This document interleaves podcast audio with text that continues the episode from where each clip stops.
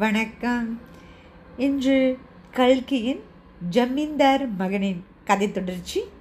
இன்று பாகத்தின் தலைப்பு மாந்தலை மாந்தலின்னு என்னென்னு எனக்கும் தெரில நான் நினைக்கிறேன் அதோட அர்த்தத்தை போய் நான் கண்டுபிடிக்கணும். சரி இனி என்ன நடக்குதுன்னு பார்ப்போமா? ரங்கூனிலிருந்து இந்தியாவுக்கு வந்தவர் யாரை வேணுமானாலும் விசாரித்து பாருங்கள். ரங்கூனுக்கு சாமணமாக நகரம் உலகத்திலே உண்டா? என்று தான் கேட்பார்கள். அப்படி குதூகலத்துக்கும் கோலாகலத்துக்கும் பெயர் போனது இருந்த ரங்கூன் நகரம் மத் மேற்படி டிசம்பர் இருபத்தி மூன்று சம்பவத்துக்கு பிறகு சில தினங்களில் அடைந்த நிலைமையை எண்ணி பார்த்தால் இப்போது கூட எனக்கு என்னமோ செய்கிறது. கோலாகலம் குதூகலம் எல்லாம் போய் சாவு விழுந்த வீட்டின் நிலைமையை ரங்கூன் அடைந்து விட்டது ஜனங்கள் அதிவிரைவாக நகரை காலி செய்து போய்க் கொண்டிருந்தார்கள் மனுஷர்களை நம்பி உயிர் வாழ்ந்த நாய்கள் பூனைகள் காக்கைகள் முதலிய பிராணிகளும் பட்சிகளும் உணவு கிடைக்காமையால் எலும்பு கூடுகளாகி தீன குரலில் ஊழையிட்டு கொண்டு முடக்கிக் கொண்டும் அங்கும் இங்கும் அலைந்த காட்சி பரிதாபமாக இருந்தது. ரங்கூனில் வசித்த இந்தியர்கள் எத்தனையோ பேர் தென்னிந்தியாவுக்கு திரும்பி போய் கொண்டிருந்தார்கள். கப்பல்களில் இடத்துக்கு ஏற்பட்டிருந்த கிராக்கியை சொல்ல முடியாது. எனினும் நான் முயற்சி முயற்சியிருந்தால் டிக்கெட் வாங்கி கொண்டு கிளம்பியிருக்கலாம். பல காரணங்களினால் நான் கிளம்பவில்லை. முக்கியமான காரணம் நான் வேலை பார்த்த கம்பெனியின் இங்கிலீஷ் மேனேஜர் அடிக்கடி இந்தியர் எல்லோரும் பயந்தவர்கள். அபாயம் வந்ததும் ஓடு போய் விடுவார்கள் என்று சொல்லி கொண்டிருந்தது தான். நான் ஒருவனாவது இந்தியாவின் மானத்தை காப்பாற்றியே தீர்வது என்று உறுதி கொண்டிருந்தேன். ஆயிரத்தி தொள்ளாயிரத்தி நாற்பத்தி இரண்டாம் வருஷம் பிறந்தது. ஜனவரி முடிந்து பிப்ரவரியில் பாதிக்கு மேல் ஆயிற்று. பர்மாவின் தென்முனையில் ஜப்பானியர் இறங்கிவிட்டார்கள் என்றும் முன்னேறி வருகிறார்கள் என்றும் செய்திகள் வந்தன. சிட்டாம்பாலத்துக்காக சண்டை தொடங்கிவிட்டதென்று தெரிந்தது. என் மனமும் சரணமடைந்தது. எவ்வளவுதான் நான் தைரியமாக இருந்தாலும் என் விருப்பத்துக்கு விரோதமாக இந்தியாவுக்கு போக வேண்டி நேரலாம் என்று தோணிற்று. இந்த நிலைமையில் கையில் எவ்வளவு பணம் சேகரிக்க கொள்ளலாமோ அவ்வளவும் சேகரித்து கொள்ள விரும்பினேன். சில மாதங்களுக்கு முன்னாலிருந்து பர்மாவில் மோட்டார் வண்டிக்கு அளவில்லாத கிராக்கி ஏற்பட்டிருந்தது. சைனாக்காரர்கள் வந்து பர்மாவில் மோட்டார் வாங்கி கொண்டிருந்ததுதான் காரணம். பழைய வண்டிகளை வாங்கி விற்பதில் நல்ல லாபம் கிடைத்தது. நான் மோட்டார் கம்பெனியில் வேலை இருந்தபடியால் என் சொந்த ஹேத்தாவில் வந்த வியாபாரம் கொஞ்சம் செய்து கொண்டிருந்தேன்.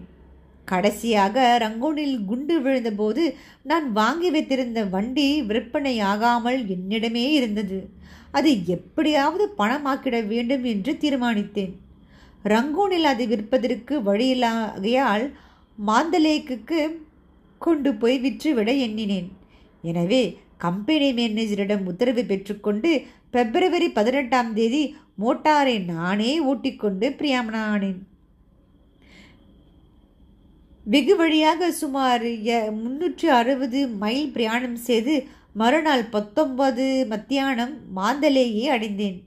மாந்தலேயின் பிரசித்தி பெற்ற கோட்டைக்கு சமீபத்தில் வந்ததும் வண்டியை நிறுத்திவிட்டு வேடிக்கை பார்த்து கொண்டிருந்தேன்.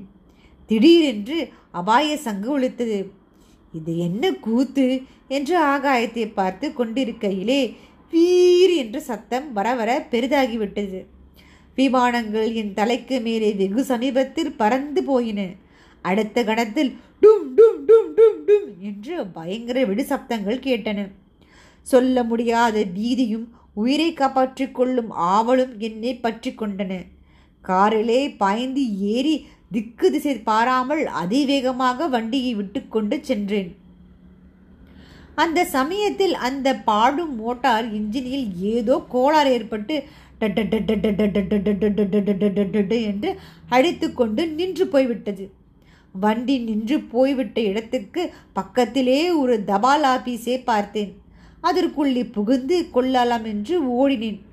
உள்ளிலிருந்த பர்மிய போஸ்ட் மாஸ்டர் படார் என்று கதவை சாத்தி தாளிவிட்டார். ஜன்னல் வழியாக அவரை திட்டினேன். அவர் பர்மிய பாஷையில் திருப்பி திட்டினார். வேறு வழியின்றி போஸ்ட் ஆஃபீஸில் போஸ்ட் ஆஃபீஸில் வாசல் முகப்பிலே பீதியுடன் நின்று கொண்டிருந்தேன். அந்த பிப்ரவரி மாதம் பத்தொன்பதாம் இந்த யுகத்திலேயே ஒரு விசேஷமான தினம் என்று பிற்பாடு எனக்கு தெரிந்தது. இந்தியாவுக்கு வந்திருந்த சீன தலைவர் சியாங் காய் திரும்பி சீனா போகையில் அன்று மாந்தலையில் இறங்கினார். கோட்டையில் பிரிட்டிஷ் அதிகாரிகள் அவருக்கு விருந்தளித்தார்கள். அது தெரிந்து கொண்டுதான் ஜப்பான் விமானங்கள் அன்றைக்கு வந்து கோட்டையில் குண்டு போட்டன. ஆனால் அதிர்ஷ்டம் சீனாவின் பக்கம் இருந்தபடியால் ஜப்பான் விமானங்கள் ஒரு மணி நேரம் பிந்திவிட்டன. இந்த விவரம் ஒன்றும் அப்போது நான் அறிந்திருக்கவில்லை. அறிந்து கொள்ள விரும்பவும் இல்லை. அப்போது ஒரே ஒரு எண்ணம் ஒரே ஒரு ஆசை. என் உள்ளம் உடம்பு எல்லாவற்றையும் புகழ்ந்து கவிந்து கொண்டிருந்தது. அது தாய் நாட்டுக்கு சென்று என் வயது முதிர்ந்த தாயாரை பார்க்க வேண்டும் என்பதுதான். அபாய நீக்க சங்கு ஊதியதும் வண்டியை ரிப்பேர் செய்து கிளப்பிக்கொண்டு எந்த சிநேகிதர் மூலமாக வண்டியை விற்க நினைத்தேனோ அவர் வீட்டை அடைந்தேன். வீட்டில் நண்பர் இல்லை. அவர் மனைவியிடம் வண்டியை ஒப்படைத்து நண்பர் திரும்பி வந்ததும் கிடைத்த விலைக்கு விற்று பணத்தை இந்தியாவுக்கு அனுப்ப சொல்லிவிட்டு அன்று மாலை மாந்தலையிலிருந்து ரங்கூனுக்கு கிளம்பும் ரயிலில் ஏறினேன்.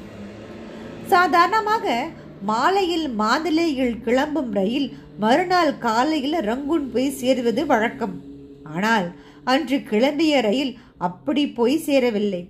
வழியிலே பின்பான பின்மானா என்னும் ரயில்வே ஸ்டேஷன் தீப்பிடித்து இருந்து கொண்டிருந்ததையும் அந்த தீயின் கோரமான வெளிச்சத்தில் ஸ்டேஷன் மாஸ்டர் ஒரு தனி மனிதராக நின்று கொண்டிருந்ததையும் இப்போது நினைத்தாலும் எனக்கு மயிர்கூச்சல் உண்டாகிறது.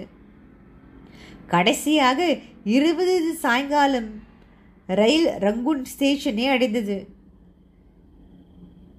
ஸ்டேஷனை ரயில் நெருங்கிய போது அங்கே ஏதோ அல்லோல கல்லோலமாக இருக்கிறது என்று தெரிந்து விட்டது. ரங்கூன் ஸ்டேஷனில் எத்தனை ரயில் பாதைகள் உண்டோ அவ்வளவு பாதைகளிலும் ரயில்கள் புறப்பட தயாராய் நின்றன. எல்லா ரயில் என்ஜின்களும் மாந்திலேயே நோக்கியிருந்தன. ரயில்களில் கூட்டத்தை சொல்ல முடியாது. பிளாட்பாரத்திலோ இறங்குவதே அசாத்தியமாக இருந்தது. எப்படியோ இயங்கியவுடன் எனக்கு தெரிந்த ஆசாமி யாராவது உண்டா என்று பார்த்தேன். என் கம்பெனியை சேர்ந்த ராமபத்தர் ஐயர் தென்பட்டார். அவரை பிடித்து இது என்ன கோலாகலம்? என்றேன். அவர் சொன்னார் ரங்குனே ஈவகுவேட் பண்ணும்படி சர்க்கார் உத்தரவு பிறந்துவிட்டது. இவாக்குவேட் பண்ணும்படி சர்க்கார் உத்தரவு பிறந்து விட்டது. சிறைசாலைகளையும் பைத்தியக்கார ஆஸ்பத்திரிகளையும் திறந்து விட்டு விட்டார்கள். மிருக காட்சி சாலையில் துஷ்ட மிருகங்களை கொன்று விட்டார்கள். குரங்குகளை அழித்து விட்டு விட்டார்கள். இப்படிப்பட்ட சமயம் பார்த்து நீ திரும்பி வந்திருக்கியே. என் மனம் என்ன பாடுபட்டிருக்கும் என்று நீங்களே யோசித்து பாருங்கள். ஐயோ என்ன இப்படி ஆயிடுச்சு அப்போது அந்த காலகட்டத்தில் பர்மாவில் இதெல்லாம் நடந்திருந்ததா? சரி உங்களை அடுத்த பக்கத்தில் சந்திக்கும் வரை நன்றி.